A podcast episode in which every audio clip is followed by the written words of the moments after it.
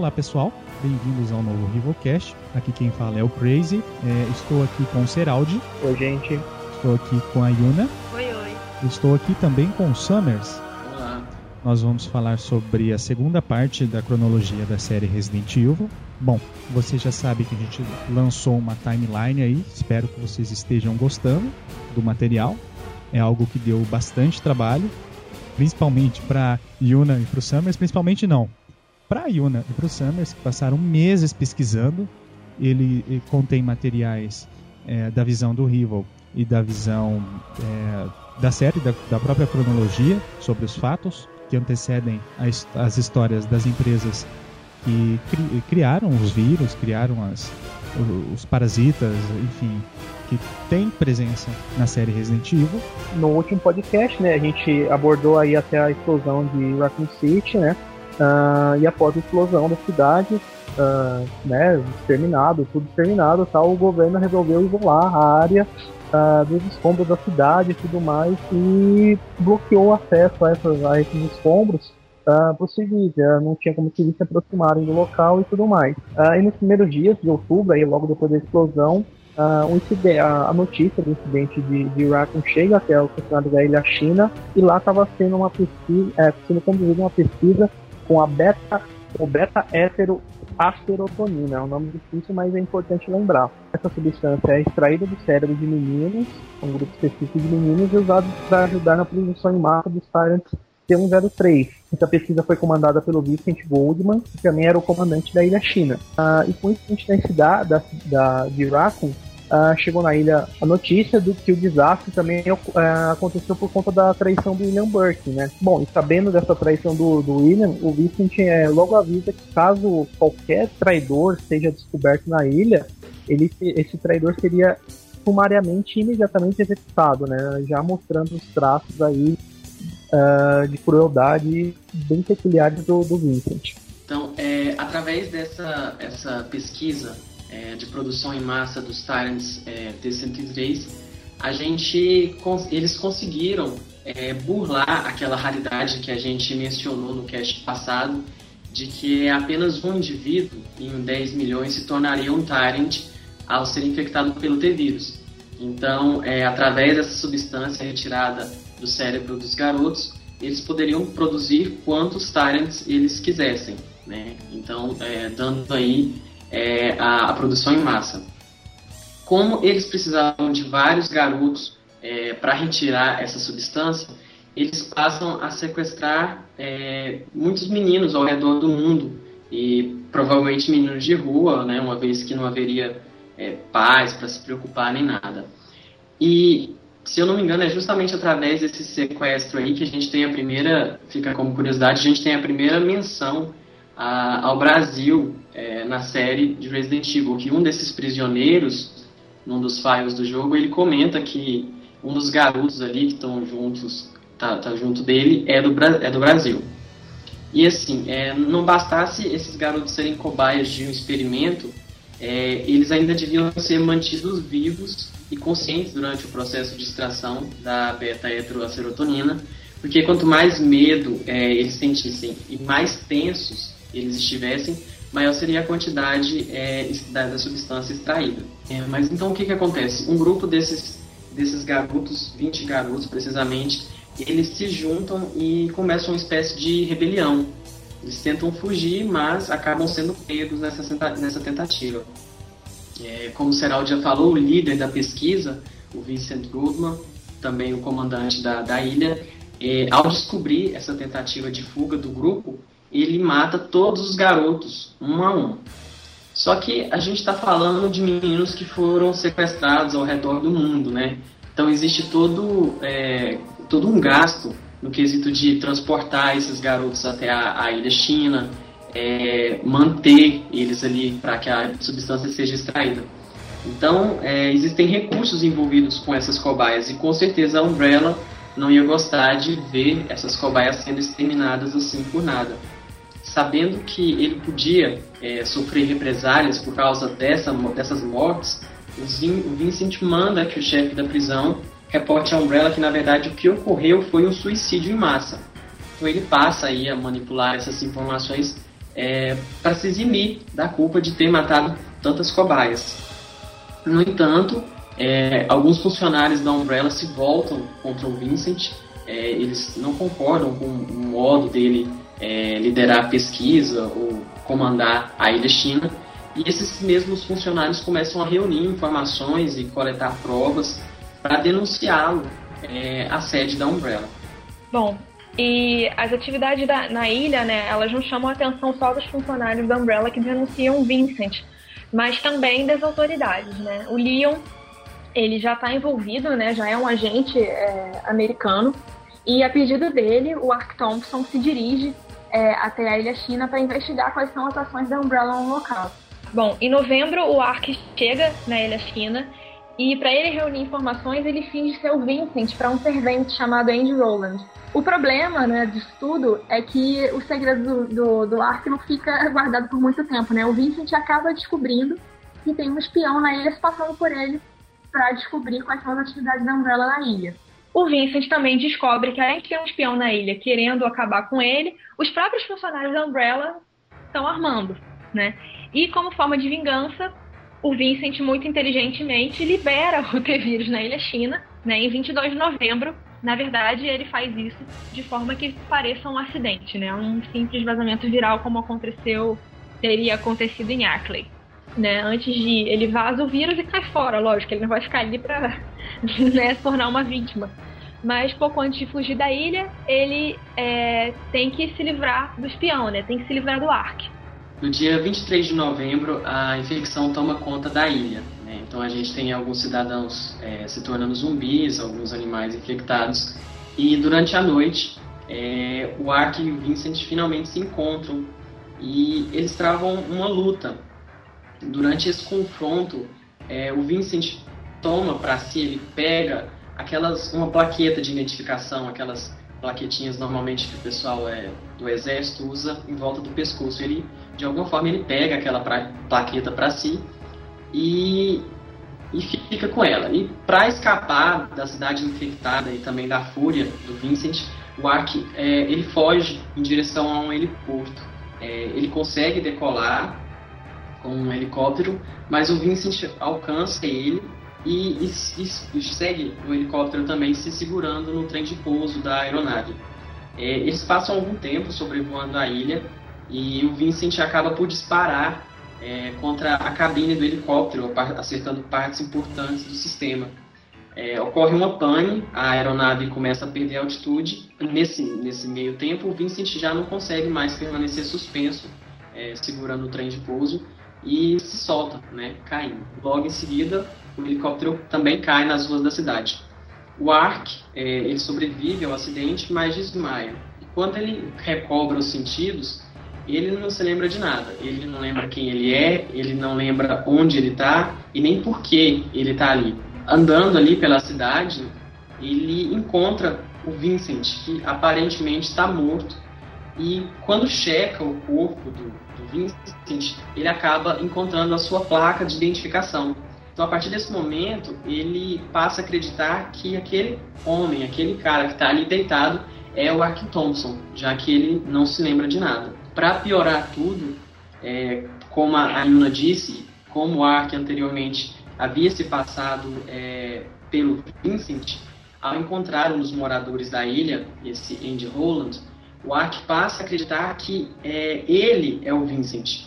O Andy começa a chamar o Ark de Vincent diz que ele é o responsável pelo caos na cidade e o Ark fica com aquela dúvida, né? Ele basicamente passa o jogo inteiro é, com a dúvida se ele realmente é o Vincent Goldman, se ele é um cara é, ruim, se foi ele que, que liberou o vírus é, na cidade e matou toda aquela gente. É, então, é, durante, é, durante a peregrinação dele pela, pela ilha China, o Ark acaba por encontrar dois irmãos, é, Lily e Lot Klein. É, eles são filhos de alguns pesquisadores é, da, da, Umbrella que trabalhavam na ilha, que acabaram morrendo no, no, no caos que a cidade tinha se tornado. E é justamente um desses irmãos que acaba por contar toda a verdade, revelar toda a verdade para o Ark, é, que ele não era o Vincent no final de tudo, que ele era apenas um, um, um detetive que estava ali pesquisando é, informações né, para denunciar a Umbrella. O Lot ele diz ao Ark que foi ele que contou para o Vincent que o Ark estava ali é, espiando. Ele pede desculpa e a, contando isso é, é, é, justamente esse garotinho que faz com que o Ark é, realmente lembre de tudo. Todo mundo, né, pensando que o Vincent estava morto desde o início do jogo, mas ele reaparece e libera diversas armas biológicas para tentar eliminar é, o, o Ark. E dentre essas armas biológicas, ele libera um, um dos Tyrants, mas o plano dele acaba por dar errado e ele mesmo é assassinado, é, morto né, por esse Tyrant. É, como de costume, né, logo no final do jogo, o, o Ark finalmente consegue derrotar é, esse Tyrant e juntamente com os dois irmãos, uh, o Lot e a Lily, ele, ele foge da ilha China é, para não perder o costume de helicóptero também, antes que a ilha seja totalmente dizimada um, pelo sistema de autodestruição. Bom, aí em dezembro de, desse mesmo ano, de 98, né, a Claire ela sai em busca de informações do, do seu irmão, né, a gente tem a parte aí do, da história do Coro Verônica na Europa, a, a, Claire vai buscar informações sobre o Chris, mas ela acaba sendo capturada numa, na, na sede da Umbrella em Paris. Ela invade, invade um dos laboratórios, né, e ela é mandada para a prisão da ilha Rockford. Ela acorda lá com aquele barulhinho chato de explosões dentro desse local e ela acaba sendo solta pelo Rodrigo João Javal, que é um personagem. É, aquele tipo de personagem que acaba morrendo depois, não tem jeito de ele sobreviver. Enquanto a Claire está na ilha Rockford procurando informações do Chris, ela encontra também o Steve, enfim, tem aquela, aquele papel todo com, com ele também. E ela mantém contato com o Leon, do Resident Evil 2 esse, por meio desse contato com o Neil que ela tem, ela informa para ele que ele está nessa ilha e o Neil informa ao Chris que ela está lá. Então o Chris vai em busca dela depois. Então tem duas histórias paralelas aí nesse meio tempo todo.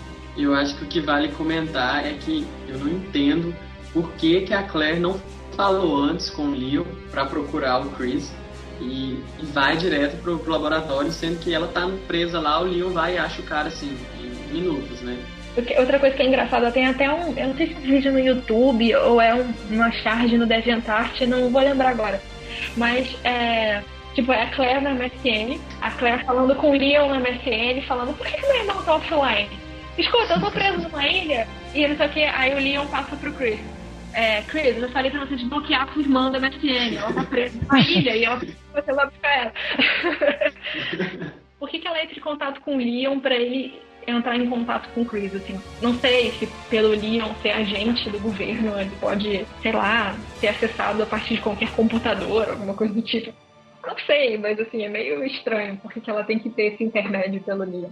Ah, deve sim, deve ter facilitado, né? Mas por que, que ela não fez isso antes de tentar é, invadir o laboratório da Umbrella? Por que, que não chegou, Leon, me ajuda aí, pô, tô precisando encontrar meu irmão, né? Mas não, aí ela vai, entra no laboratório, é presa e resolve pedir ajuda. Muito esperto. Bom, enquanto a Claire ainda tá na ilha é, Rock, Rockford, né? É, ela começa a explorar a ilha para encontrar um jeito de sair. Né? Ela descobre pelo Steve que tem um avião que eles podem usar para fuga.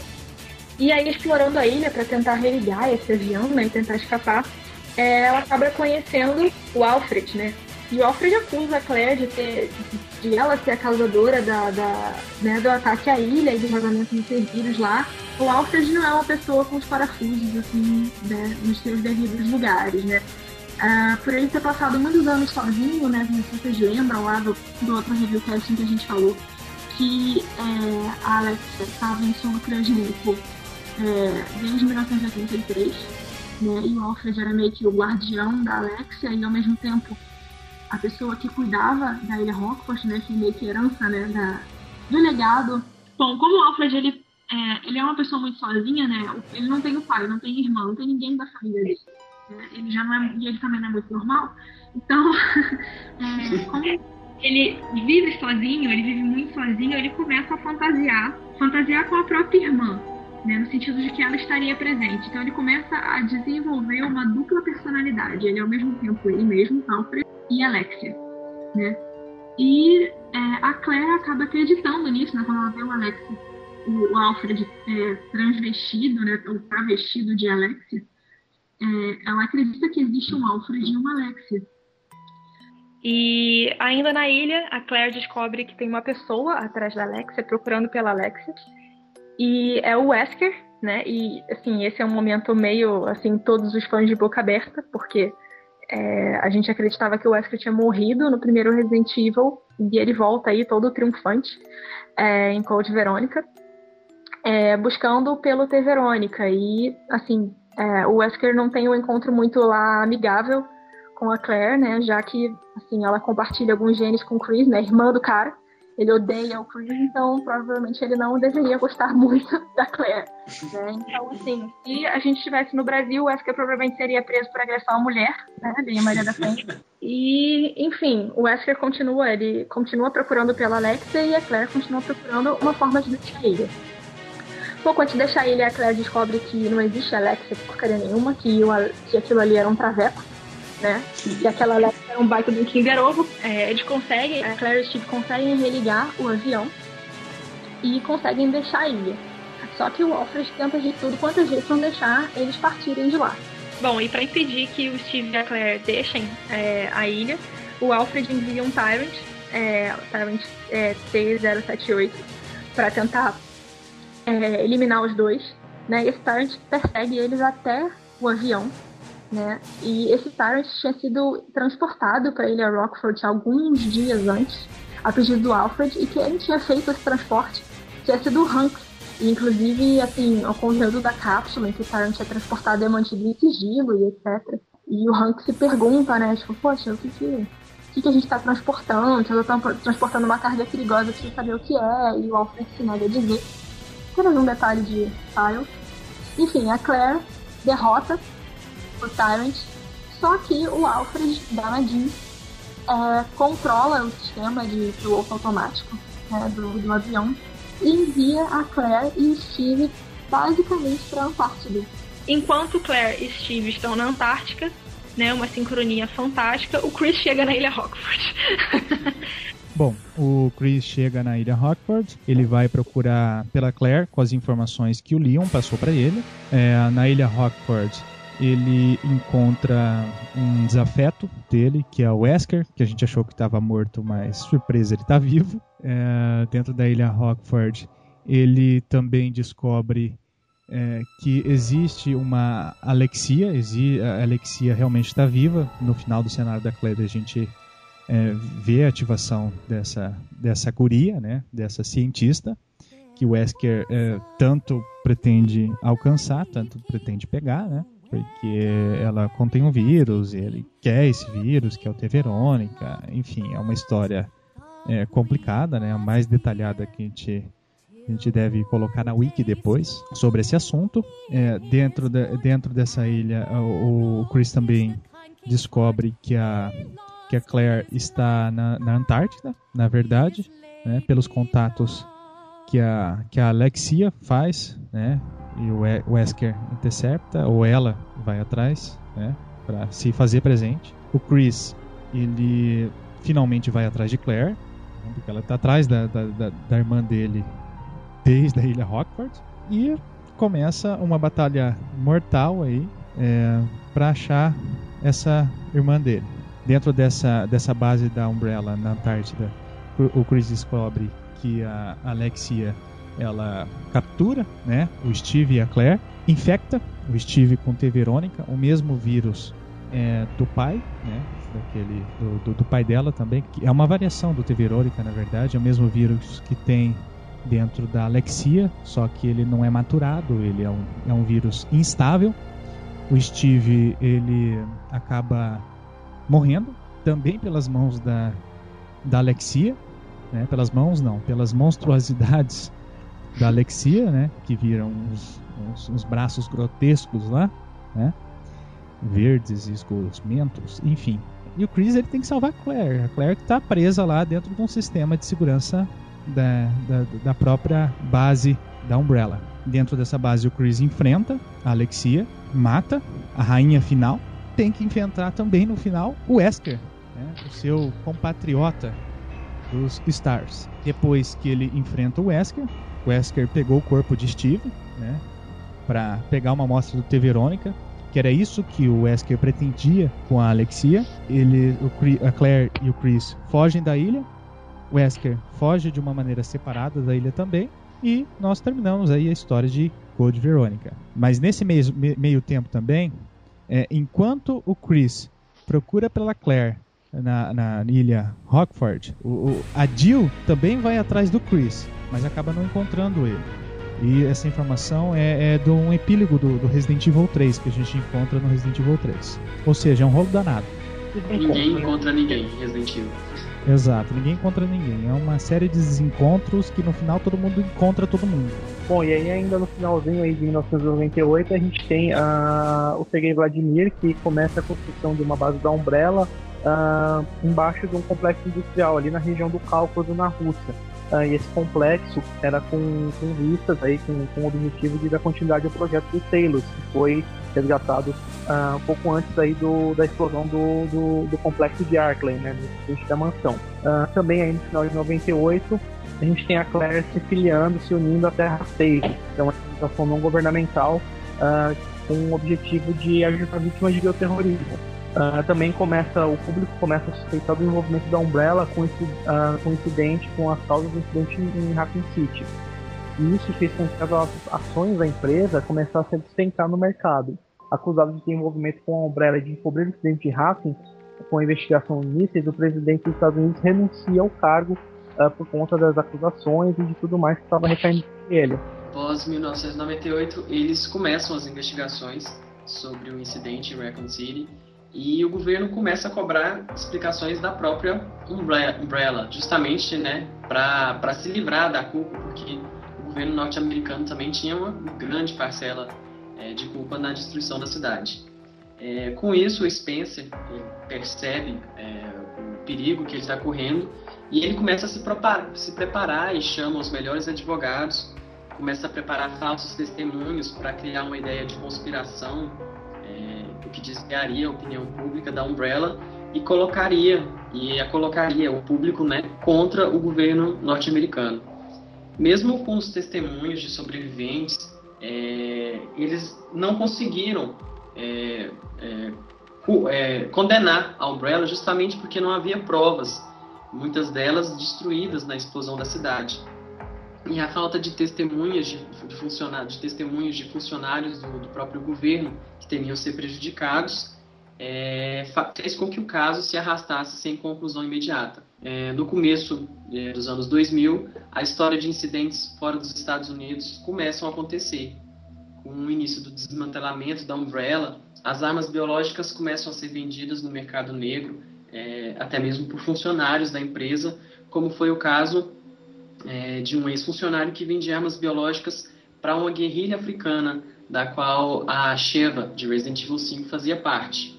É, a gente sabe que a Sheva ela entra para essa guerrilha logo após perder os pais em uma, um desastre biológico é, em uma das fábricas é, da Umbrella. Quando a Sheva descobre que essa guerrilha havia se envolvido com armas biológicas, ela decide cooperar com o governo dos Estados Unidos para prender o vendedor ilegal, com um acordo de que nenhum membro da guerrilha é, fosse preso. Isso dá uma grande oportunidade para a vida dela que vai para os Estados Unidos e estuda inglês e acaba se formando em uma universidade. Então a gente tem aí é, o início da, da, da, vida da Sheva para é, entrando na BSA. Bom, e depois de muito, ainda nesse período aí do início dos anos 2000, depois de muitos e muitos anos o, de negociação, de conversa e tudo mais, o Asmund Sadler consegue convencer Salazar, que é o oitavo cafeirão da dinastia, uh, lá, lá na Espanha, uh, a se aproximar da fita luz iluminada. Uh, e com isso, Saller tem acesso aos parasitas das plagas enterrados embaixo do castelo de Salazar. O início da escavação para buscar justamente esse parasita, os homens, os funcionários que trabalhavam nessa busca, se infectam por esporos do parasita. E para dominar a vida de vez, o, Sader infecta o Salazar e o Vitor Mendes, que é o chefe da, da vila, né, o El Pueblo. Uh, também nesse mesmo período a gente tem o Javier Hidalgo, né, que é um grande traficante de droga da América do Sul, uh, entrando em contato com o Wesker para obter uh, um vírus que salvasse a sua filha, a Manuela, estava gravemente doente e não conseguia de forma alguma ali encontrar uma cura, enfim. A Manuela estava com a mesma doença da mãe e o Javier já tinha comprado o T-Vírus da Umbrella alguns anos antes para tentar salvar. Mas a mulher dele acabou virando um bicho extremamente grotesco, nojento, é, e o Javier acaba comprando do Wesker o T Verônica e para evitar essa necessidade de sono criogênico, né, como a gente teve com a Alexia, e até ela conseguir uh, se fundir perfeitamente com o T Verônica e tal, uh, o Javier começa a raptar meninas ali da, da, da mesma idade da filha dele uh, para transportar os órgãos dessa menina para Manuela. Uh, numa tentativa assim de fazer com que Verônica não, não dominasse o corpo da Manuela totalmente causasse as transformações que, que, ele, que, a gente vê que ele causa no, no Resident Evil Code Verônica. Bom, e essas atividades aí do Javier em comprar, ficar comprando vírus quando uh, no mercado negro começam a chamar a atenção do governo dos Estados Unidos, né? Como se somente traficar drogas não fosse suficiente para chamar a atenção de autoridades. Mas enfim, após a morte da esposa dele, ele começou a desenvolver as próprias armas biológicas a partir dos serviços que ele tinha comprado para salvar a esposa. E isso com o objetivo de controlar o ecossistema da região amazônica. Para isso, ele fazia experimentos com os próprios envolvidos na quadrilha dele, as próprias capangas dele. E como não tinha instalações de pesquisa de alto nível tal, ele fazia experimentos de fundo de quintal ali, na tentativa e erro para desenvolver armas próprias. Bom, e essas atividades, né, ah, como, como você tinha falado, chamam a atenção do governo americano e o governo americano enviou o, o Leon uh, e o, o, Jack Krauser, né, o Krauser, para investigar, investigar e, e prender o, o, Javier Hidalgo. Bom, uh, e o problema é que quando o Leon e o Krauser chegam aí na província de Amparo, uh, a província inteira está tomada pelo T-Vírus, né? E isso acontece porque a Manuela descobriu que o pai estava matando meninas para transportar os órgãos dessa, dessas meninas para ela e então a Manuela resolveu fugir da mansão onde vivia. E como forma de retaliação, por terem deixado a garota fugir, por não terem impedido a fuga da Manuela, e também porque sabia que estava sendo investigado e que, que algumas, algumas pessoas de dentro estavam vazando informações, o Javier soltou as armas biológicas, né, as boas na vila, para, bom, como, como falei, como forma de retaliação, como uma vingança aí.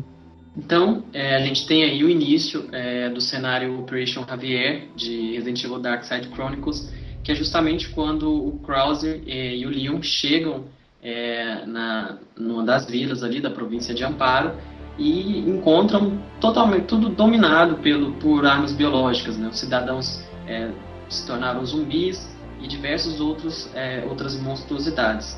Eles fazem caminho ali pela vila e em uma das igrejas, eles logo encontram a Manuela desmaiada e do lado da Manuela eles encontram a, a Hilda, né, a mãe dela, agora já transformada no monstro. E eles batalham ali contra, contra a Hilda e conseguem fugir. Com a ajuda da Manuela, é, eles começam a, a, a seguir é, cada vez mais adentro da, da, da floresta amazônica, sempre na tentativa de procurar o Javier. Eles chegam com a ajuda da Manuela, então, a, a uma barragem e, e lá eles, o Leon já começa a, a ter suspeitas sobre é, o que está acontecendo com a Manuela. Em uma, eles encontram o Javier é, é, em um dado momento lá e ele pede para a Manuela ter calma, ele pede para que ela volte para junto dele, é, já que ele é o pai dela e isso acaba é, surpreendendo tanto o Leon quanto o Krauser Nenhum deles imaginava que o Javier era pai da Manuela. E ele cita para Manuela e pede, o, o Javier pede para Manuela ter calma. Isso começa a, a deixar o Leon meio. É, ele fica imaginando o que está acontecendo e ele logo lembra do, do T. Verônica, que a gente viu em Code Verônica, justamente pelo contato dele com a Claire. E ele é, logo é, lembra desse vírus. Então, mais na frente, a gente tem a Manuela é, revelando justamente é, para o Leon que ela realmente tinha sido é, infectada com T. Verônica para tentar curar a doença que ela havia contraído, assim como a mãe.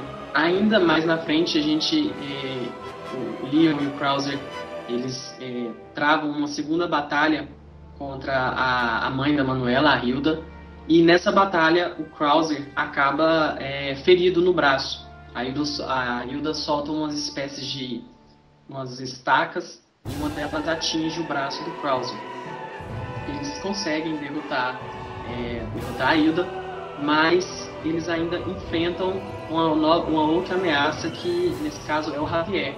Uma última tentativa é, de tentar expulsar né, aqueles estrangeiros e tentar tomar a filha para si, ele se une com uma planta, uma espécie de planta também infectada pelo Teperônica e se transforma numa, numa criatura é, gigantesca, extremamente bizarra. Durante a luta, é, o Krauser e o Leon quase perdem a esperança de vencer aquele monstro gigantesco, mas com a ajuda da Manuela, que é, utilizando seus poderes, ela começa a ajudar o Leon e o Krauser então, com a ajuda dela, os dois conseguem derrotar. E é justamente nesse momento que o Krauser percebe, tanto o Krauser quanto o próprio Leon percebe que, diferente do que aconteceu com a Alexia, que a gente viu aqui, ou com, com o Steve, o Alexander, a Manuela conseguiu, é, ela conseguiu controlar o vírus no corpo. Né? Então, mesmo utilizando as suas habilidades, ela não, não teve a sua, aparência, a sua aparência alterada ela continuou com a aparência humana. Então, é, depois de Operation Javier, a Manuela vai para os Estados Unidos e fica sob a custódia do governo. O braço ferido do Krauser é, não se recupera totalmente e ele é obrigado a deixar as forças armadas. E após testemunhar o poder das armas biológicas em amparo, é, o Krauser passa a desejar a mesma, essa mesma força. Ele forja a sua própria morte e desaparece utilizando as informações passadas por Leon, o Krauser contata o Albert Wesker e passa a trabalhar com ele. Bom, é, 2002, né, além de ser o ano aí da Operation Javier, é, é o ano de um incidente biológico que aconteceu na Índia, causado por um ditador chamado General Grande. Né? O General Grande é um personagem do Resident Evil The Generation. Algumas pessoas devem lembrar, ele aparece vagamente, mas ele é importante.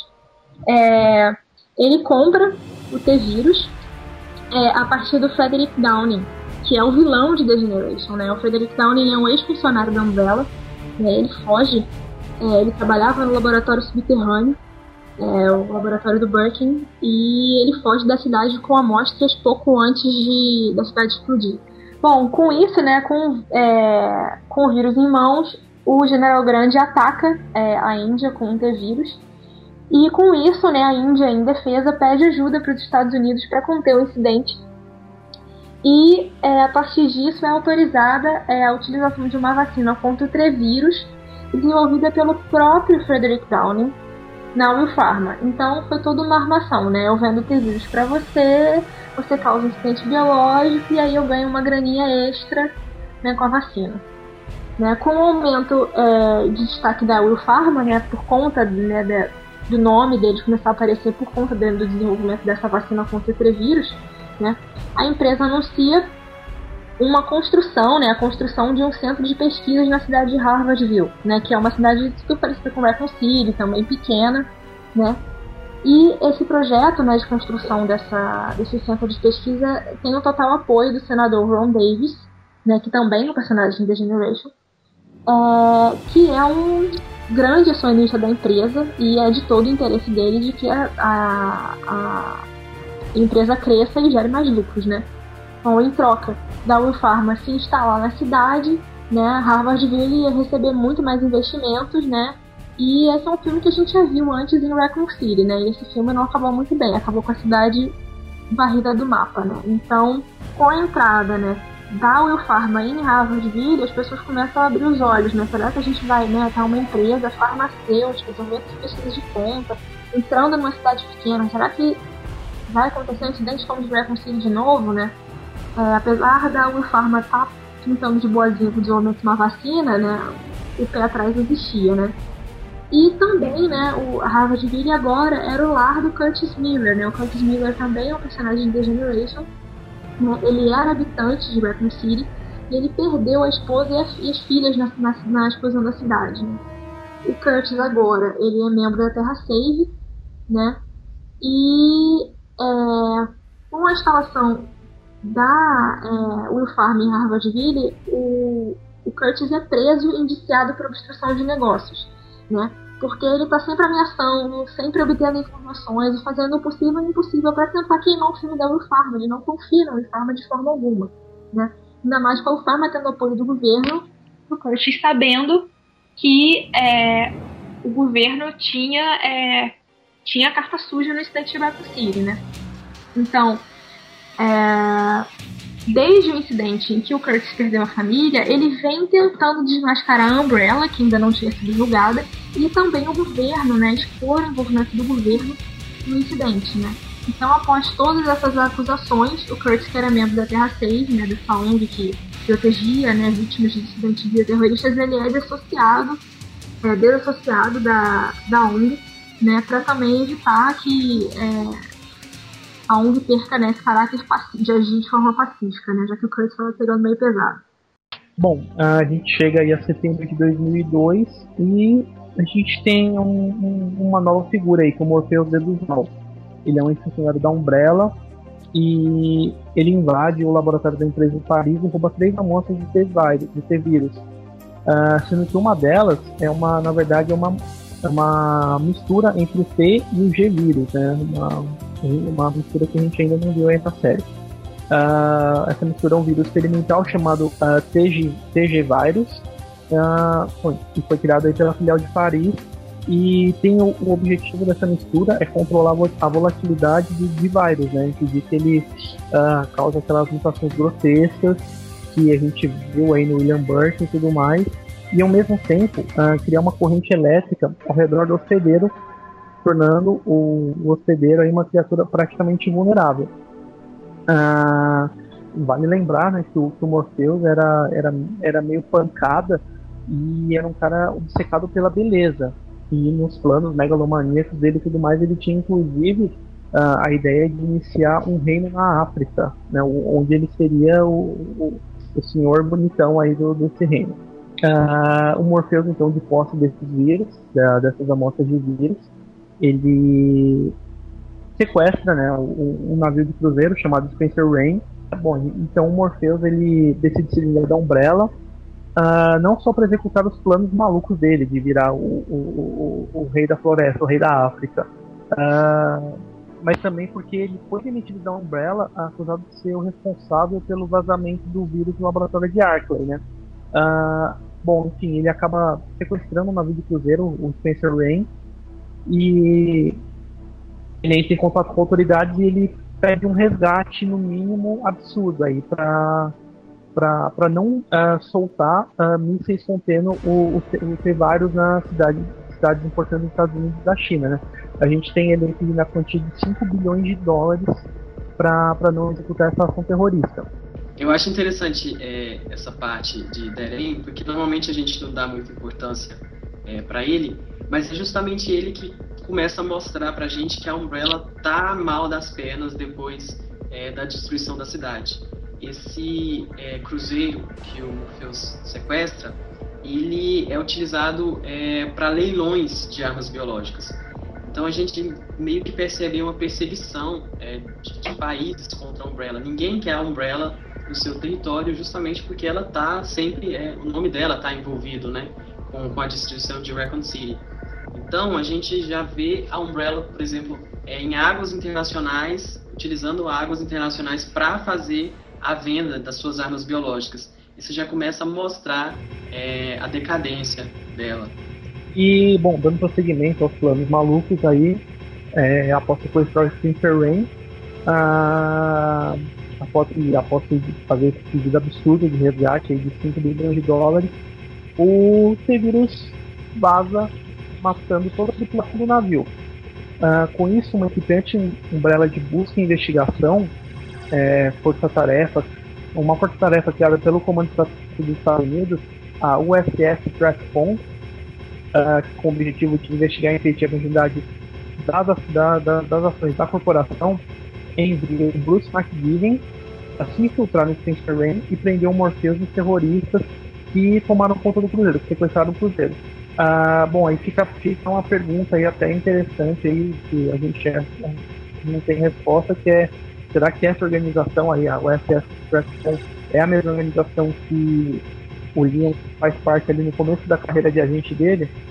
Porque assim, é, tem alguns materiais da série que dizem que o Leon é, entrou para uma agência, assim que ele entrou pro, pro, pro governo, né, como agente do governo, estaria numa agência do governo responsável por investigar e por intervir em, contra a Umbrella, especialmente contra a Umbrella. Então, é, assim, isso não é uma coisa assim, uma unanimidade entre os materiais do, assim, de Resident Evil. É, inclusive, isso remete um pouco até à própria história é, do Resident Evil Gaiden, né? Que o Leon seria um agente de uma, uma organização anti-Umbrella. Mas aí acho que não seria uma organização filiada ao governo. É, no Shattered Memories, é um livro que fala sobre Dark Side Chronicles. É, a gente tem essa informação de que o Leon, é, na verdade, essa primeira, é, o primeiro papel dele como agente do governo era intervir e investigar a própria Umbrella.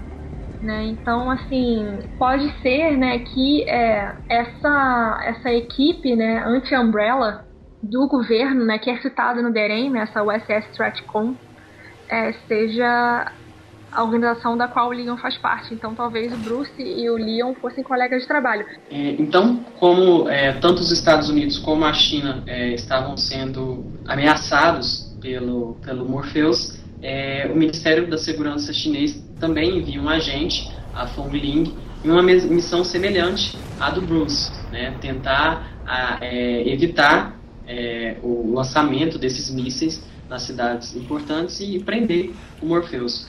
Quando é, a Fongling chega no navio, ela chega justamente quando o Morpheus é, rende o Bruce.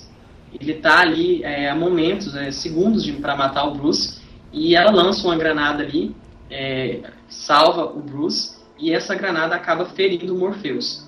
Com esse, com esse ferimento da granada, para evitar a própria morte, é, o Morpheus tem a mesma né, brilhante ideia que o Birkin e injeta o, o TG vírus nele mesmo.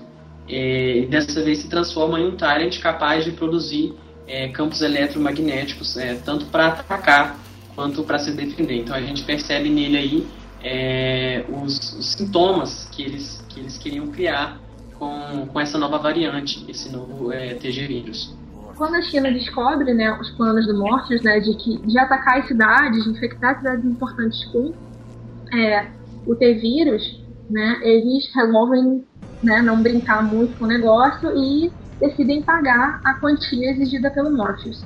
É, mas os Estados Unidos resistem né, e decidem que não vão negociar com terrorista nenhum, eles vão continuar com o plano né, do, do Bruce de impedir aquilo de acontecer. Né.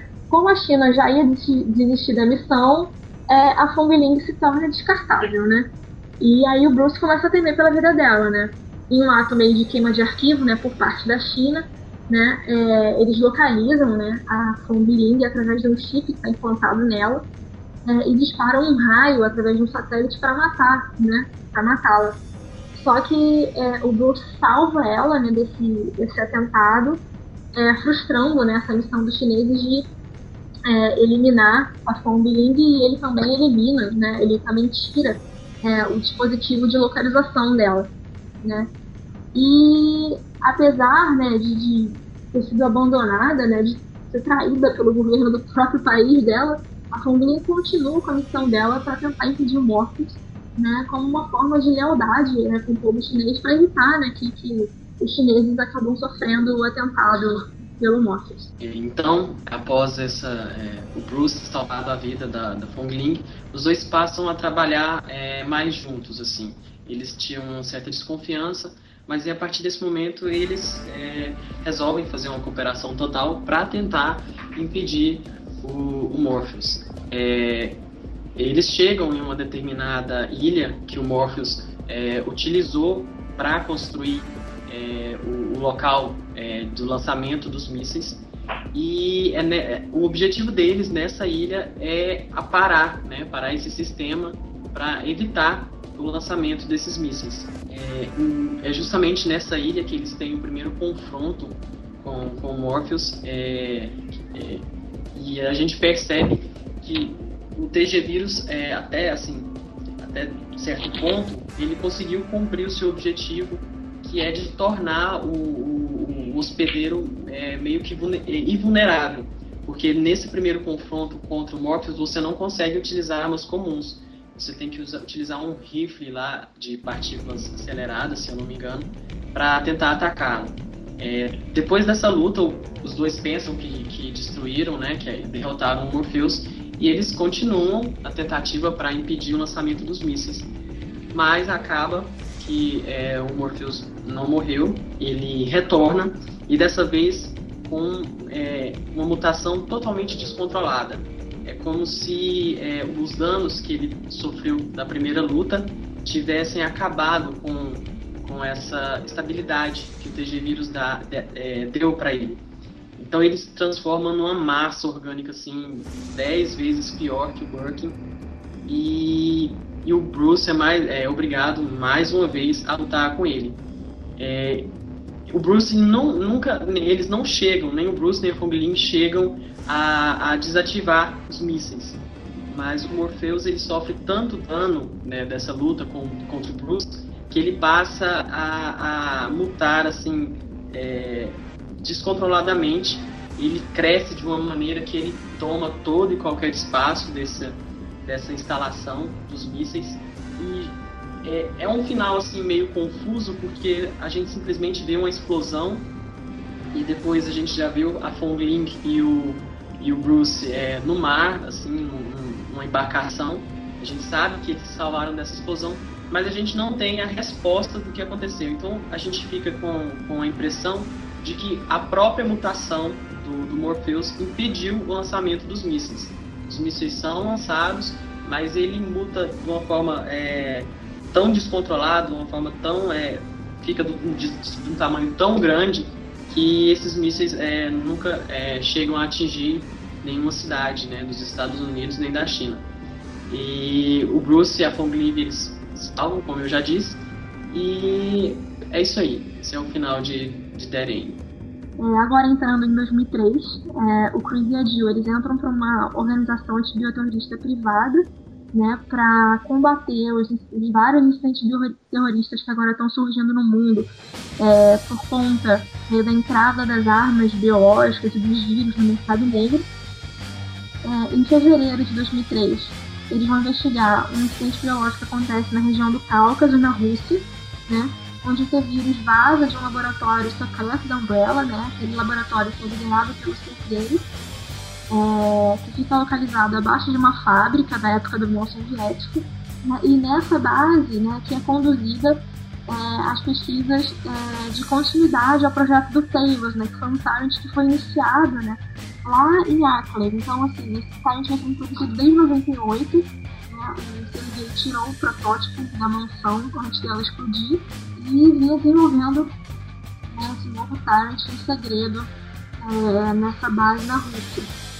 É, essa parte da história, né, ela é de um cenário, né, do, do Umbrella Chronicles, que é o Umbrella's End, mas também é contada por um mangá que foi lançado só no Japão, que é, traduzindo para o português é o Prelúdio da Queda, o nome desse, desse mangá, e conta os momentos antes é, desse cenário que a gente vê no jogo. É, uma outra, um outro material também que mostra um pouco dessa parte da história é Western's Extra Report, né, o relatório extra do Wesker, né?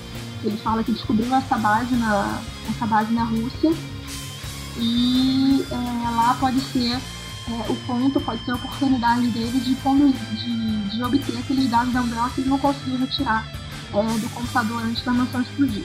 É, o T-Vírus vazou né, daquela, daquele laboratório na fábrica o vírus infecta lobos, né, que vivem é, regiões desabitadas ali é, em torno da fábrica, e esses lobos aca acabam atacando é, e infectando é, habitantes de uma vila próxima a essa fábrica. É, sabendo né, desse incidente, né, já achando que isso pode ter um envolvimento com o terrorismo, Cruzeiros são enviados para essa vila são surpreendidos lá pelos zumbis e pelos lobos infectados mas eles encontram uma sobrevivente, que é uma menina chamada Ana, que é filha de um funcionário da Umbrella, né, funcionário desse laboratório escondido abaixo da fábrica, né, que acaba é, fazendo com que a Cris o Dio descubram né, a ligação entre né, a fábrica e o vazamento. Então eles, opa, sim, algo da Umbrella está escondido por aqui.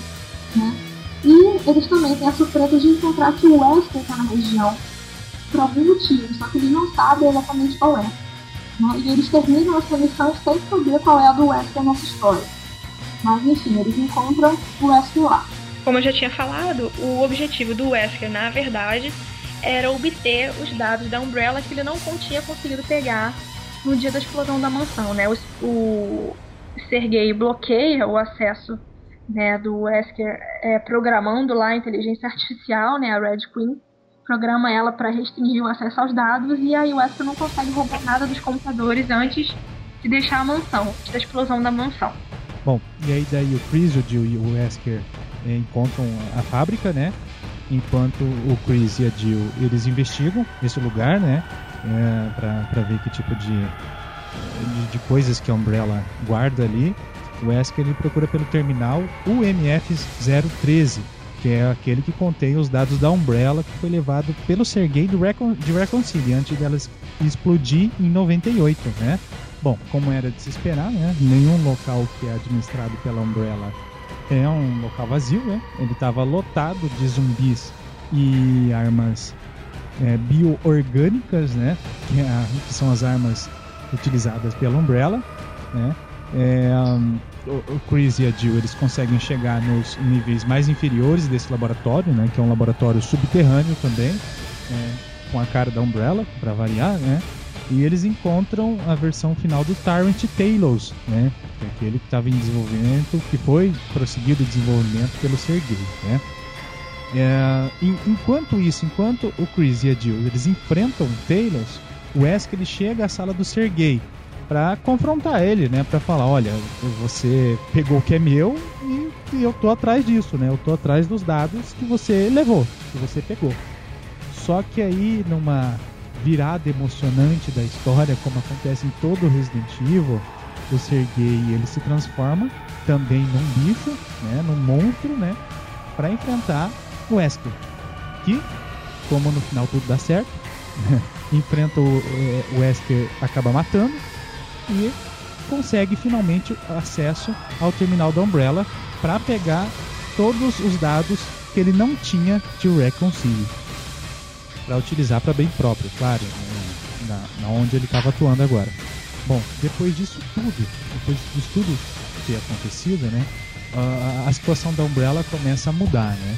Antes era uma empresa que tinha um poder fenomenal, agora passa a, a responder julgamentos né, sobre o, assim, o, incidente que aconteceu em Recon City, né, da produção ilegal de armas biológicas. O governo está no pé dela, né? Durante o julgamento, a, a promotoria acaba é, utilizando contra a empresa né, os medicamentos e as técnicas desenvolvidas é, por outras companhias que a, que a própria Umbrella acabou utilizando para o desenvolvimento das suas armas. Tanto é que a gente sabe que a origem da Umbrella ela é, um, ela é mística, né, que a gente ouviu falar no outro, no outro Rivalcast, na primeira parte desse Rivalcast, que teve relações também com a Tricell, né? É, eles acabam. É... é que assim, a Umbrella, ela a Umbrella terceirizava o serviço farmacêutico, digamos assim.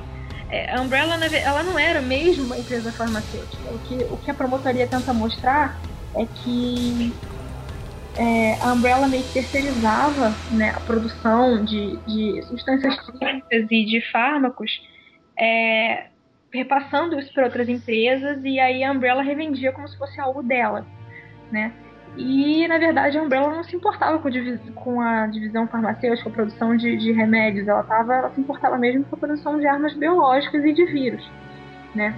E o que acontece é que essas empresas sabiam, né? Essas empresas farmacêuticas sabiam disso. E é, para elas não serem prejudicadas no julgamento, né? E afundarem junto com a Umbrella, elas começam a usar tudo que elas sabiam é, para ajudar a defesa, para ajudar a defesa não, para ajudar a acusação, né? Então elas, essas empresas cedem é, informações é, que acusam a Umbrella é, para evitar que elas também caiam nesse buraco sem fundo que a Umbrella estava se metendo. E, é, para completar, né, para ferrar ainda mais a Umbrella, é, o governo, né, que também estava envolvido, né, que também comprava é, da Umbrella, é, tira o corpo fora e também né, é, aproveita para acusar a Umbrella um pouquinho mais. Né? E aí o golpe final, né, que acaba com a Umbrella de vez, vem do grande troll, o grande troll Albert Wesker, né, que divulga os dados, basicamente os dados que ele roubou né, da base do Cáucaso, ele divulga como todas as provas né, de movimento da Umbrella com o incidente de City, com a produção de vírus e de armas. E aí com isso não tem como negar, né? a Umbrella é considerada culpada de todas as acusações, né, inclusive responsável, responsabilizada pelo incidente de Raccoon City. E com isso... É, o Spencer foge e se mantém recluso numa mansão na Europa é, até ser encontrado em 2006. Essa fuga do Spencer aí, né, ele se refugia em uma das propriedades dele na Europa ah, onde ele tem aí a companhia, onde ele é servido e amparado pelo fiel mordomo, o Patrick. Ele pede, ordena que o, que o Patrick administre um, é, um vírus em cobaias humanas mantidas presas nas masmorras no interior da mansão dele. É, enquanto isso, em alguma parte do globo, Alex Wesker, né, que é mais uma das Wesker Children, uh, pesquisando um vírus que combate o envelhecimento uh, ou que dê ao Spencer a, a tão sonhada imortalidade, né? O Spencer aí nessa época já está muito velho, doente, uh, mas ele acaba sendo traído pelo, pelo Alex e pelo resto da equipe que simplesmente desaparece. Uh, e só fazendo um, um, um gancho aí, uh, essa, essa masmorra e tudo mais, aí a gente pode ver no, no cenário Lost Nightmares do, do Resident Evil 5 Gold Edition. Uh, com o fim definitivo da Umbrella, né, as, as armas bioorgânicas, as bolsas, elas começaram a pipocar no mercado negro, né, sendo vendidas, repassadas por ex-funcionários, terroristas e membros de guerrilhas de países uh, de política instável. Uh, o fim da Umbrella também dá maior destaque para outras empresas, traz assim, ela, esse, o fim da Umbrella acaba trazendo em evidência outras empresas, como a Will Pharma e a divisão farmacêutica da, da Tricel. Bom, e temendo que aconteceu novamente, né, um incidente como o que aconteceu em Raccoon City, uh, governantes do mundo recorrem ao consórcio farmacêutico global, uh, o que dá origem à BSAA, né, a Aliança de Avaliação e Segurança de Terroristas.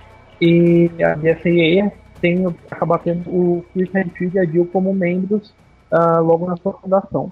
O papel da BSAA é se infiltrar e neutralizar qualquer foco de bioterrorismo que apareça no mundo uh, restaurando, assim, obviamente, a segurança nas regiões estáveis em que esses focos sejam encontrados. E nesse período aí, uh, pós-fim da Umbrella, o Wesker começa a se aproximar da Excella Guione, né, da, da, da, da Tricell. Ele, ele repassou a ela todas as informações que ele possuía sobre o T-Virus e outras pesquisas mais. E com, com essas informações, a Tricell uh, inicia a produção de armas uh, biológicas, né, usando os dados que o, Wesker repassou da Umbrella e tudo mais.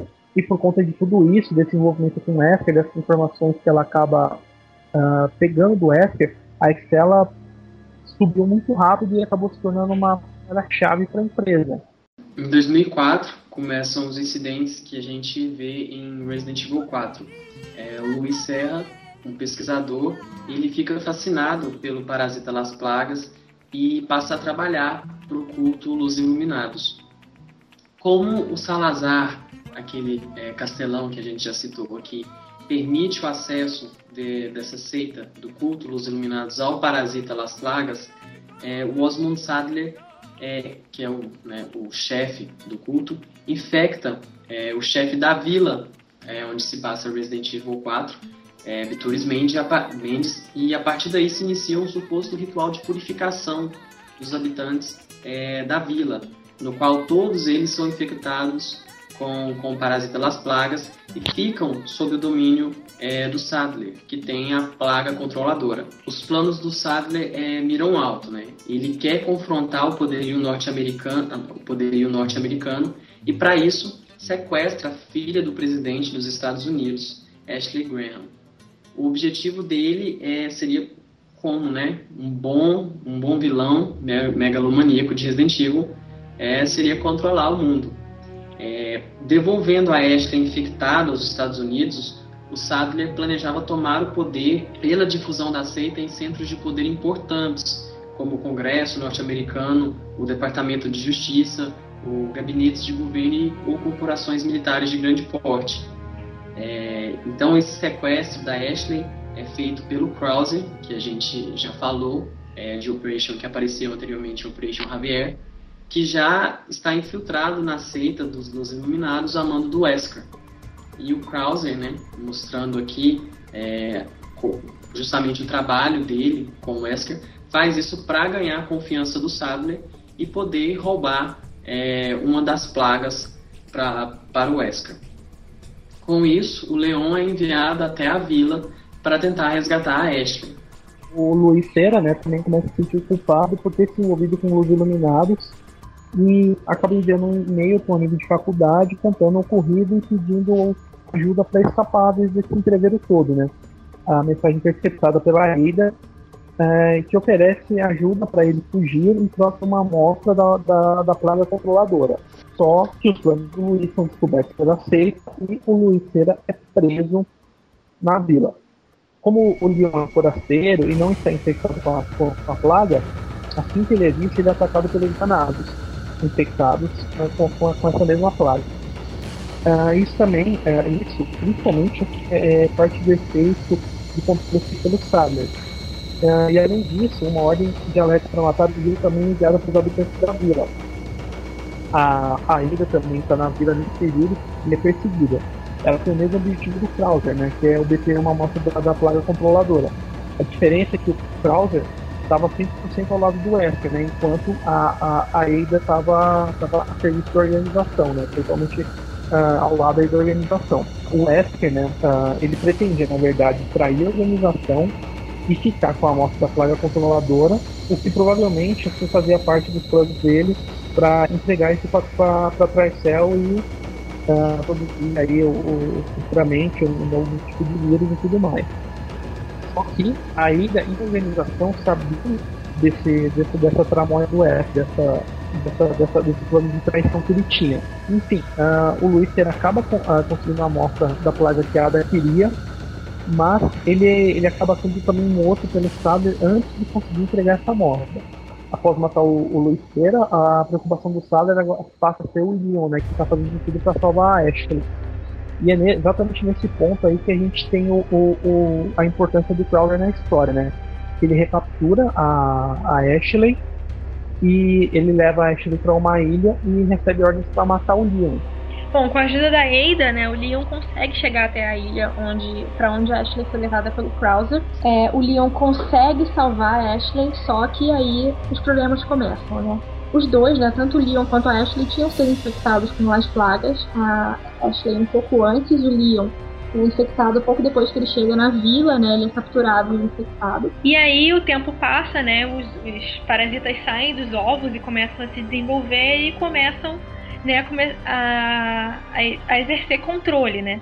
E aí é, o Sadler meio que testa e consegue controlar os dois, né? Consegue é, enfraquecer o Leon, né? Ele provoca lá uma dor no Leon e consegue controlar completamente a Ashley, né? Ele domina a Ashley e captura ela de novo. Mas é, nesse inteirinho, o Leon consegue lançar um dispositivo, um, tipo um mini GPS, assim, que cola nela, e aí ele consegue é, continuar rastreando ela pela ilha. E aí é, acontece né, o reencontro, né? Enquanto o Leon tá buscando pela Ashley, acontece o reencontro entre o Leon e o Krauser. E aí o Leon é surpreendido, né? Porque eles dois tinham é, trabalhado juntos, né? Em Operation Javier. O Leon acreditava que o Krauser tinha morrido, né? Mas na verdade foi só uma morte forjada, já que né, ele teve que abrir mão da carreira dele de militar e ele foi seduzido aí pelo poder dos vírus e dos parasitas, né? É, o Krauser, ele, como tá jogando aí do lado do Wesker e do lado dos Los Iluminados, ele tenta matar o Leon, mas é impedido pela Ada, né? A Ada aí que, é, apesar das ordens do Wesker, né, ela segue o coração dela e protege o Leon. e, e aí, posteriormente, o Krauser e o Leon se reencontram, né? Tem um segundo confronto. E aí o Krauser revela, né, que é, ele compensou aquele machucadinho básico no braço com uma uma plaga né, que transforma o braço dele numa faca gigantesca, basicamente. Né, ele pode usar agora esse braço como arma, né, compensando aquele probleminha que ele teve. Probleminha básica. Né? É, isso não adianta de nada porque o Leon derrota o Krauser e posteriormente a Ada acaba matando ele. Né? Ainda na ilha, o Leon e a Ashley é, encontram né, um equipamento que consegue remover as plagas adultas do, do hospedeiro, né? Porque o problema aí, no caso, é que, por exemplo, o Lewis ele também é infectado com as plagas. Só que o Lewis, conhecendo o parasita, né, ele, ele toma um medicamento que consegue matar a plaga enquanto ainda ainda está em fase de larva, na fase de ovo, né? Só que quando ele se torna adulto, a coisa fica difícil. Aí você tem que usar esse, esse é, equipamento que mata o parasita adulto, só que isso é, oferece um risco pro hospedeiro, um risco de morte e tal. É um procedimento arriscado. Mas os heróis não iam morrer mesmo, né? O Leon e a Ashley conseguem remover os parasitas dos corpos deles. E aí, o Leon e a Ashley estão quase fugindo da ilha e são surpreendidos pelo Sadler de novo, né? E dessa vez o Sadler se transforma, tem um embate com Leon. Óbvio, o Sadler é derrotado e aquela amostra de plaga controladora que o Sadler tinha pego é, do Lewis, né, que estava fugindo né, com essa amostra para entregar para Ada, aparece ali e o Leon recolhe aquela amostra. E aí a Ada mostra as garrinhas dela, né? Ela aponta a arma pro Leon e fala: Não, passa pra cá, gatinho. Não levar, não, é meu. né? Pela segunda vez, né? É, pela segunda vez. ela rouba a amostra né, do Leon, foge de helicóptero, enquanto o Leon, coitado, e a Ashley são obrigados a fugir com aquele jet ski mequetrefe enquanto a ilha está explodindo. E aí, né, a Ada né, não é, é, espertinha só pra cima do Leon, não. Ela é espertinha também pra cima do Wesker, né? É, como a organização e a Ada já suspeitavam, o Wesker estava a fim de cair fora da organização, né? e levar com ele tudo que ele tinha obtido. E aí o que ela faz, né? Pra é, enganar ele, né? Pra dizer que ela tinha cumprido com a missão, ela envia uma amostra de Las Plagas comum, né? Las Plagas, assim, subordinada, né? Las Plagas que sofre é, o controle, né? Que, que domina o hospedeiro. Ela manda essa plaga mais simples pro Wesker, enquanto ela entrega né, a plaga controladora, né, que é o objetivo, para a organização para que ela realmente trabalhava. Em 2005, a gente tem finalmente o centro de pesquisa da Will Pharma é, sendo finalizado em Harvardville, apesar de todos os protestos é, do Curtis Miller, né, de nada adiantou. E nesse centro de pesquisa eles finalizam a vacina contra o T-vírus. É, pouco tempo depois, a empresa é acusada de conduzir experimentos ilegais na Índia. E isso meio que abala as ações da empresa no mercado financeiro. O que acontece, na verdade, é que um atentado ocorre, um atentado terrorista ocorre na Índia, causado pelo general Grande com o T-vírus, e a Will vai, né, dar uma de boazinha e usa a sua vacina para salvar as vítimas. Mas na verdade o T-vírus é, utilizado era proveniente da própria Pharma, vendido pelo Frederick Downing para o General Grande. Então a gente percebe aí é, um conluio entre eles, é, de uma forma para demonstrar a, a, o, os efeitos da vacina contra, é, contra o T-vírus. Como o filme da Pharma está queimado, principalmente em Harvardville, é marcada uma conferência farmacêutica nacional para defender a imagem para defender a imagem da empresa. E essa conferência é organizada pelo senador Ron Davis, que era um dos acionistas da Will Pharma. Em novembro, os membros da Terra Save fazem, fazem um protesto em frente ao aeroporto de Harvardville, aguardando a chegada do senador. No mesmo dia, a Claire, Claire Redfield chega nesse aeroporto em Harvardville, provavelmente para acompanhar a conferência, já que ela era um membro da, da Terra Save, né, da organização não, govern, não, govern, não governamental que ajudava é, aqueles, aqueles vítimas de incidentes biológicos. É, de repente começam a surgir zumbis é, no aeroporto e um dos aviões pousa lotado de infectados. Né? Então a gente tem todo, todo um acidente acontecendo no aeroporto de Harvardville. É, com isso, o Leon, né, o governo, sabendo que o Leon era, é, já era um expert nessas situações é, com os infectados, ele envia o Leon e também um time de elite, o SRT, justamente para resgatar os sobreviventes. Esse incidente todo, na verdade, foi um plano armado né, pelo Frederick Downing para poder reaver a imagem positiva da Will Pharma com os Estados Unidos, né? Já que a Will Pharma estava sendo acusada de ter envolvimento com um incidente terrorista na, na Índia, né?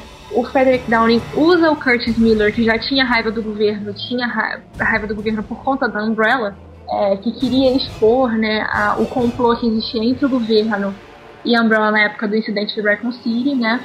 Ele faz com que, o Frederick Downing faz com que o Curtis cause o vazamento de vírus no aeroporto, e aí, com isso, ele tem uma oportunidade para dizer: não, olha só, eu tenho uma vacina contra o T-vírus, tá vendo como eu sou bonzinho? Né? E aí, é, ele tem de graça aí uma demonstração pública de todo o bem que a Pharma poderia proporcionar. Isso aí é fazer as ações em níveis estratosféricos, a Pharma ganhar rios de E aí ele também usa o Curtis, né? Provoca, né? O Curtis para que ele se infecte com o vírus, né? E aí ele usa né, o, o, as imagens captadas né, do Curtis infectado e toda a batalha que acontece entre o Curtis, o Leon e a Angela né, nos laboratórios da Will Pharma, né, como uma forma de demonstração para o General Grande comprar, né, mas ele acaba convencendo, falando para o General Grande que é melhor investir nos GBs não, porque é um muito volátil, muito inflamável, então assim, não é uma boa. E é, os dois, né, o Downey e o General Grande, tinham um acordo, né?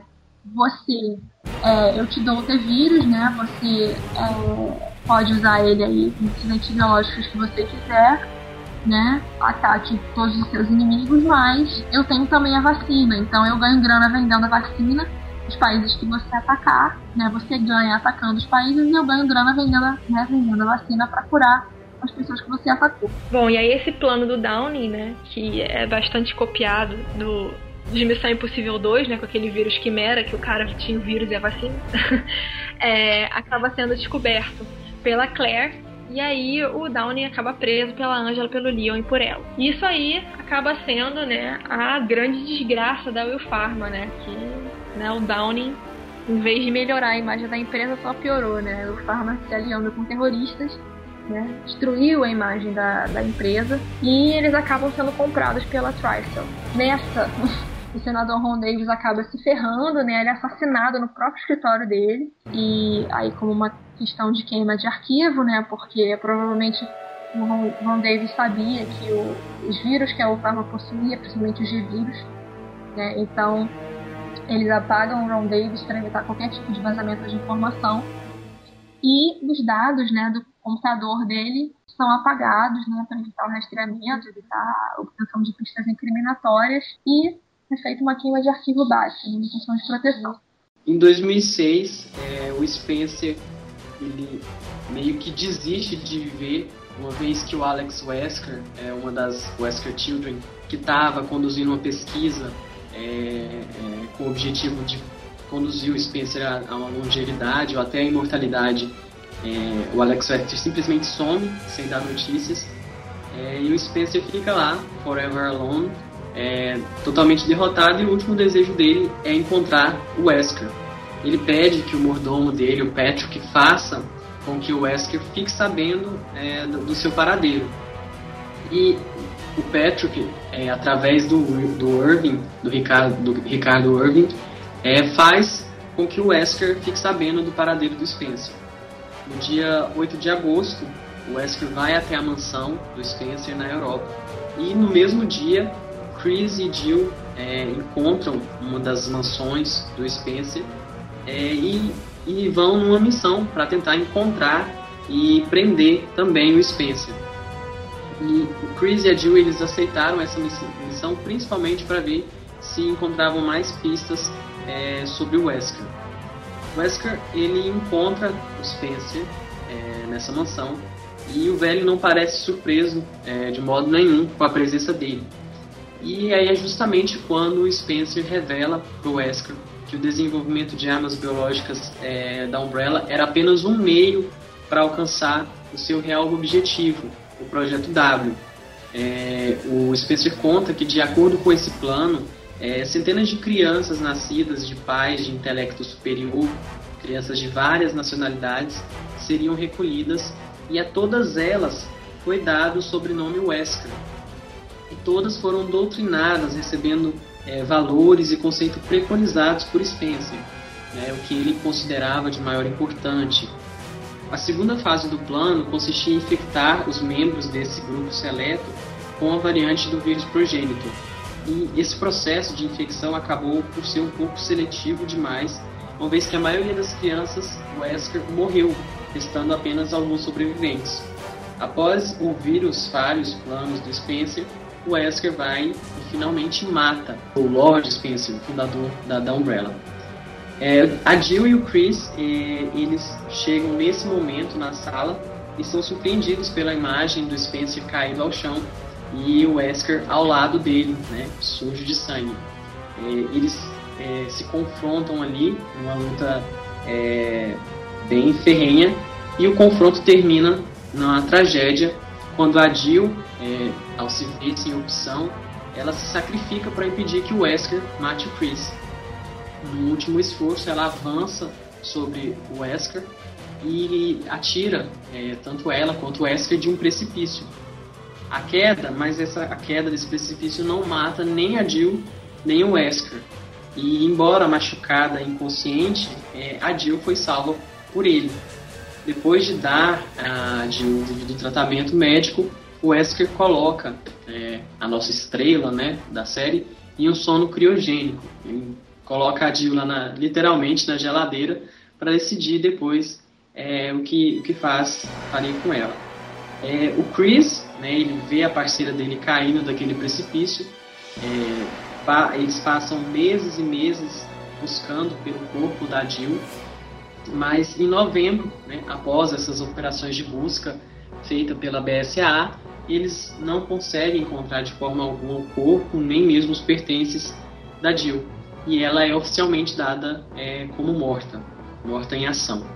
Bom, ah, como, como o Samuel falou aí, né, o Wesker colocou a, a Jill em criogênico e ele tinha planos muito específicos para Jill, né? Ah, os planos dele eram usar ela como cobaia no projeto Ouroboros.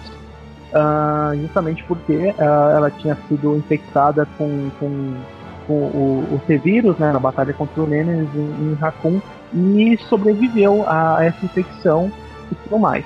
Bom, as investigações médicas indicaram que a, que a Jill ainda tinha uma forma modificada do T-vírus no organismo. Uh, um, aí um, um, resquício da, da, da, infecção de, da batalha contra o Nemesis. Uh, o, o, antivírus que o Carlos deu a ela, né, como para curar ela do T-vírus, uh, não, não eliminou o vírus do corpo dela, mas deixou sim o vírus uh, em estado dormente uh, no corpo da Jill. e o período prolongado em sono criogênico havia reativado o, o T-vírus de alguma forma. E algum tempo depois de ser reativado, o T-vírus desapareceu completamente do organismo dela. mas foi possível detectar que poderosíssimos anticorpos tinham surgido no organismo. E como o Ouroboros era, era um, um devastador para os seres humanos, o Wesker passou a utilizar os anticorpos da Jill para neutralizar o Ouroboros.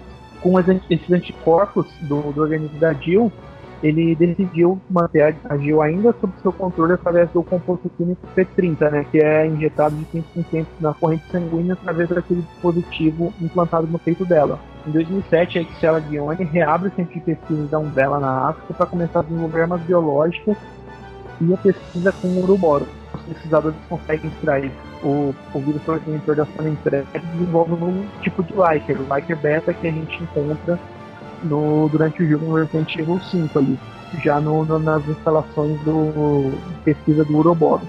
E esse Liker beta, o Liker beta, ele, ele recebia além do, do T-vírus um doses do progenitor também, por isso que ele tem uma forma diferente do, do que a gente está acostumado a ver, do que a gente conheceu no, no Resident Evil 2 e tudo mais. E o objetivo, na verdade, era gerar um vírus tão mais poderoso do que o próprio Geo T. Verônica, né? Que eram extremamente poderosos, mas tinham aí os seus, pontos negativos, principalmente por segurar o, o corpo do hospedeiro. Em 2008, é, o Irving ele infecta é, habitantes da, de uma vila de Kijujo, que fica próxima à refinaria de petróleo com as playas do tipo 3, que é desenvolvida pela Trisel, é, afirmando que isso vai ser só uma, uma vacina, né, uma prevenção contra algum tipo de doença, e isso acaba matando a maioria das mulheres e todas as crianças da vila. Né? Isso aí é o início né, da infecção é, dos habitantes de Kijujo com as plagas. Né? é, esse período, né, é, ele é muito bem retratado é, pelo blog do Adam, né, que fazia parte aí da campanha de promoção promocional de Resident Evil 5. É, a gente tem o blog do Adam todo traduzido no review, é uma boa assim, de ler, é, porque ele vai contando assim o dia a dia, né, a progressão da infecção é, de Las Plagas em Kijuju, né. E assim, o legal é que a infecção de Kijujo, ela não precisa ser como a de Resident Evil 4, que você infecta um monte de gente, que você precisa infectar as pessoas, né? A plaga desenvolvida pela, pela, pela Tricer, ela pode ser passada de uma pessoa para outra, né? Você pode passar o parasita adulto de um indivíduo para o outro. Então a própria população é, fez esse trabalho, né, sujo.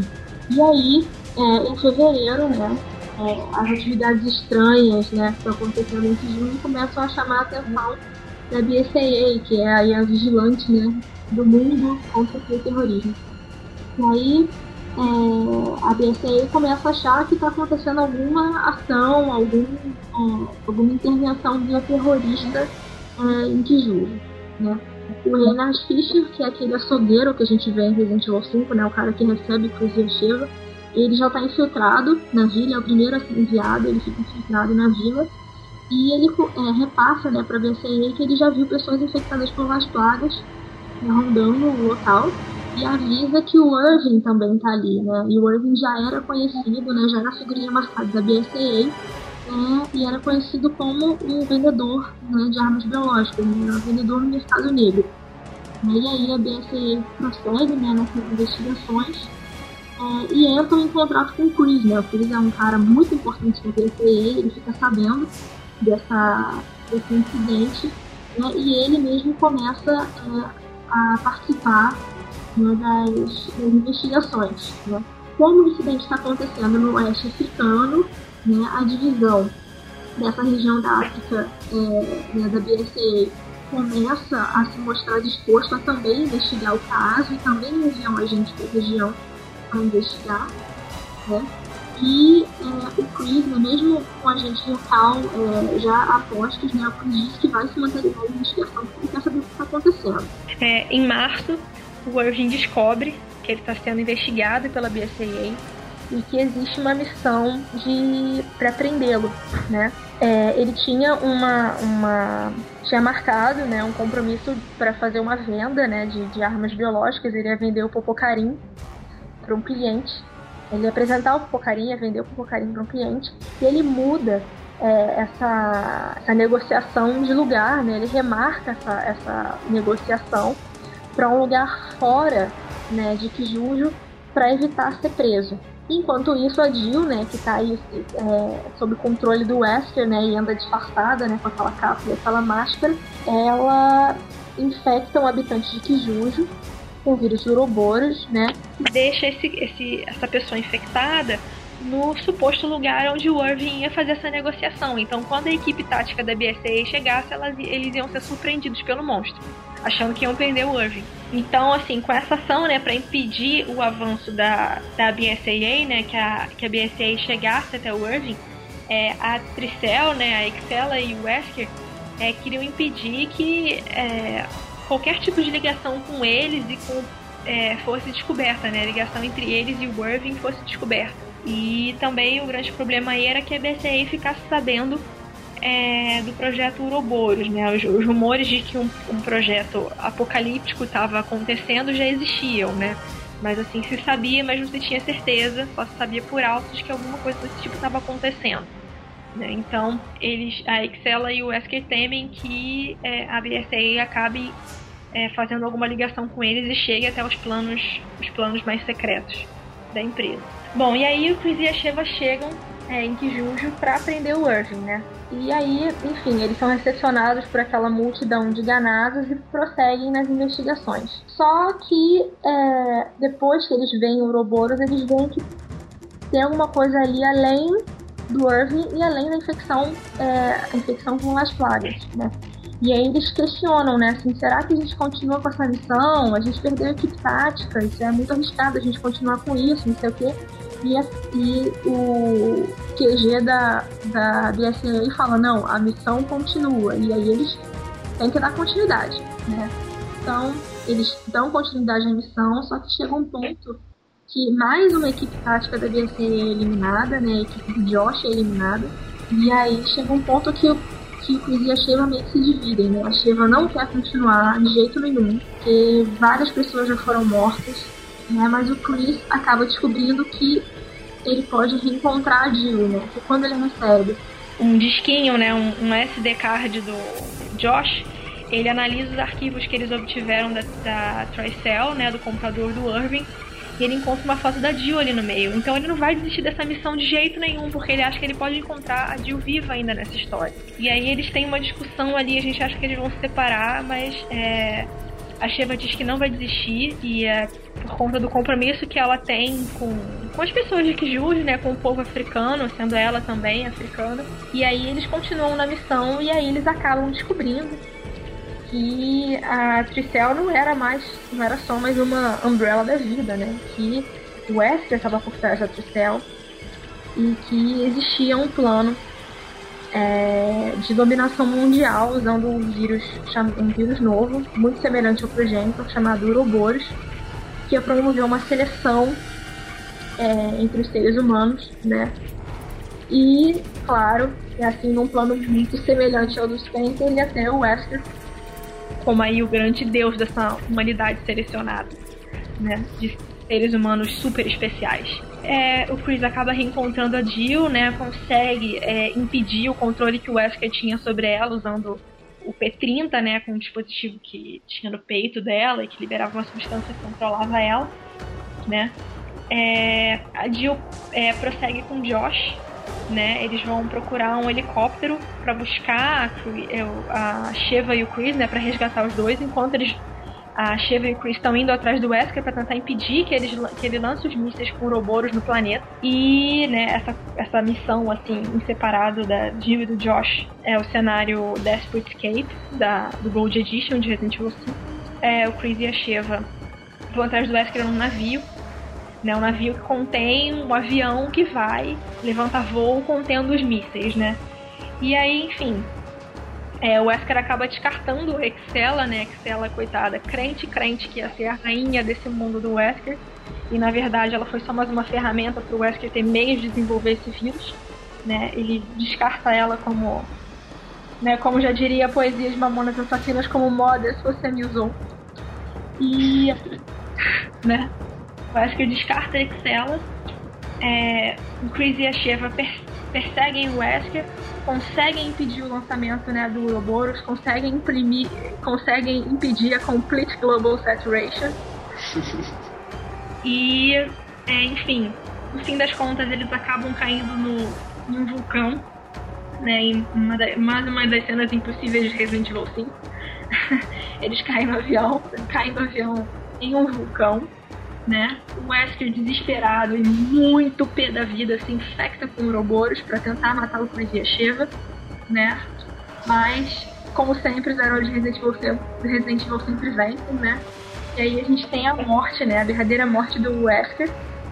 O fim, né, do, dos vilões aí mais aclamados da série. Com a ajuda também da Jill, né? A Jill chega com o helicóptero com o Josh. Meio que uma referência aí aos jogos antigos, né? Passa as rocket launchers pra, pra Chris e Sheva e aí eles finalizam o Wesker de vez. E aí, Chris, Jill, Sheva e Josh partem para casa com a certeza de terem cumprido, né, com o dever cumprido e de terem salvado o mundo de uma das maiores ameaças assim, que o mundo pode ter passado. E esse é basicamente o fim da história de Resident Evil 5 até agora. De Resident Evil até agora, né? É, de Resident Evil até agora, é verdade, não de Resident Evil 5 lembrar que logo menos a gente vai ter o Revelations aí, só que o Revelations, na verdade, ele vai contar fatos antes do Resident Evil 5, né? Então, é. logo mais a gente vai ter teremos alterações nessa, nessa linha do tempo que a gente comentou aqui, que a gente fez esse dois podcasts. Mas enfim, até, até, até o momento, até, o, até hoje é isso que nós temos com, com relação à história e a linha do tempo da, da, da série.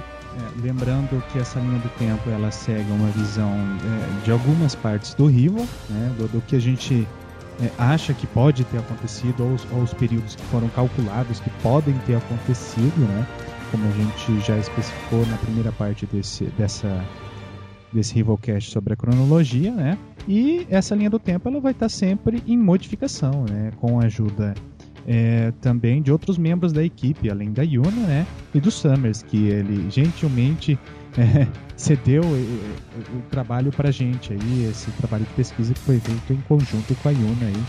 E agora está sendo publicado pelo River. É, só só para lembrar um pouquinho aqui, que é, como o Crazy disse, é, a linha do tempo foi um trabalho assim, é, feito com muito cuidado, com muita pesquisa, é, um material de fã para fã mesmo, e onde a gente é, tentou priorizar ao máximo é, tanto a veracidade das informações quanto a, a origem delas. Então, é, quando vocês é, que estão escutando o nosso cast estiverem lendo a linha do tempo, vocês vão perceber que sempre ao lado de cada acontecimento vai haver ali uma anotação que te remete ao jogo ou até mesmo ao file de onde a gente retirou aquela informação.